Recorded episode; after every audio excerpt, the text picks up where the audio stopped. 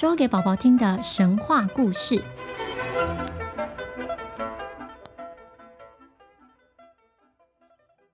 八仙：张果老、何仙姑、曹国舅、韩湘子和蓝采和。亲爱的宝宝啊，在前面几集的故事里面，我们已经讲了汉钟离、李铁拐和吕洞宾的故事。今天要一次把剩下的五个神仙的故事都说给你听。他们分别是张果老、何仙姑、曹国舅、韩湘子和蓝采和。张果老呢，在传说当中，他是生于尧舜时代的人，因为拥有长生不老的妙方，所以一路活到了唐朝。在唐朝的时候，他已经三千多岁了。他时常骑着一头白色的驴子到处游历，特别的是，他是倒着骑的呢。据说这头白驴平时不吃不喝就能日行千里，在用不着驴子的时候，张果老就会用法术把驴子变成一个小小的纸驴，折起来放在口袋里。等到需要乘坐的时候，再对它吹口气，它又会变成了一头正常的驴子。张果老精通各种法术，甚至还把当时的皇帝唐玄宗唬得一愣一愣的呢。何仙姑她是八仙里唯一的女性，从小她就是个素食主义者。在她十四岁的那一年，有一天晚上梦见了一个仙人，对她说：“何姑娘，你具有当神仙的特质，只要你每天按时服下云母粉，不久之后就能身轻如燕，升格为仙人了。”她醒来后就每天照着梦里仙人的指示，按时服用云母粉，又吃斋静坐。过了几年，他已经到了适婚的年纪了。他的父母想要帮他找个媒人，介绍对象，要他出嫁。可是何仙姑不但不愿意，反而更勤快的吃斋打坐。终于有一天，他的身体变得很轻盈，慢慢的漂浮起来，飞上上空，不见了。从此就像神仙一样，云游四海去了。曹国舅呢，他是宋朝时代曹皇后的弟弟。他虽然贵为皇亲国戚，可是他的性格却很淡薄，不喜欢世俗的功名利禄，对于人生的悲欢离合看得很透彻。终于有一天，他辞去皇宫里的官职，来到了山中隐居修道，不再受到世俗的约束。有一天，他在山里遇到了汉钟离和吕洞宾两位仙人。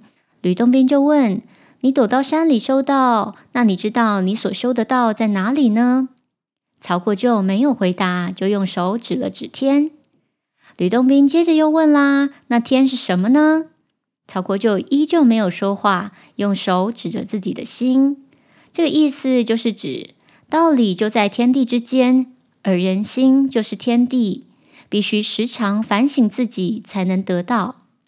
汉钟离和吕洞宾对看了一眼，笑一笑说：“你不用再修什么道啦，还留在凡间做什么呢？”快跟我们来吧！于是两位仙人带着曹国舅，乘着云缓缓升上了天，变成了神仙。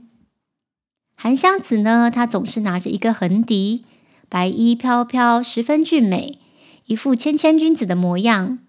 虽然他是大文豪韩愈的侄孙子，但是他却不喜欢读书，个性比较放荡不羁。韩愈看他整天不务正业、游手好闲的样子。常常劝他要用功读书，但是韩湘子却说：“我的志向不同，世间的功名利禄，我一点兴趣都没有。”韩愈听了，十分失望地说：“人各有长，即使是街边的小贩，都有做生意的本领。那你的本事又是什么呢？”韩湘子笑了笑，拿出自己的笛子，吹了起来。当时正值寒冷的冬天，花草树木早就凋谢了。可是啊，植物们一听到韩湘子的笛声，竟然又一瞬间开起花来了。原来，早在好几年以前，韩湘子就在山里遇到了吕洞宾，跟在他身旁修道。最后，韩湘子也终于成为八仙之一。蓝采和呢，在传说中，他本来是天庭里的赤脚大仙，因为犯了错，才会被贬到人间。他啊，经常穿一件破破烂烂的衣服，只有一只脚穿着破鞋子，另外一只脚却光着脚走路。夏天的时候穿着厚棉袄，冬天却只穿短袖，但是啊，却一点都不觉得热或冷。蓝采和以乞讨为生，但是他非常爱唱歌，歌声嘹亮又悦耳。一边唱，他还会一边跳舞。人们看到他疯癫的样子，就会施舍他一些钱。可是他却把这些钱用绳子串起来，拖在地上走。看到有需要的人，蓝采和就会把这些钱通通都给出去，因为对他来说啊，钱财都是身外之物，不值得为这些事情烦恼。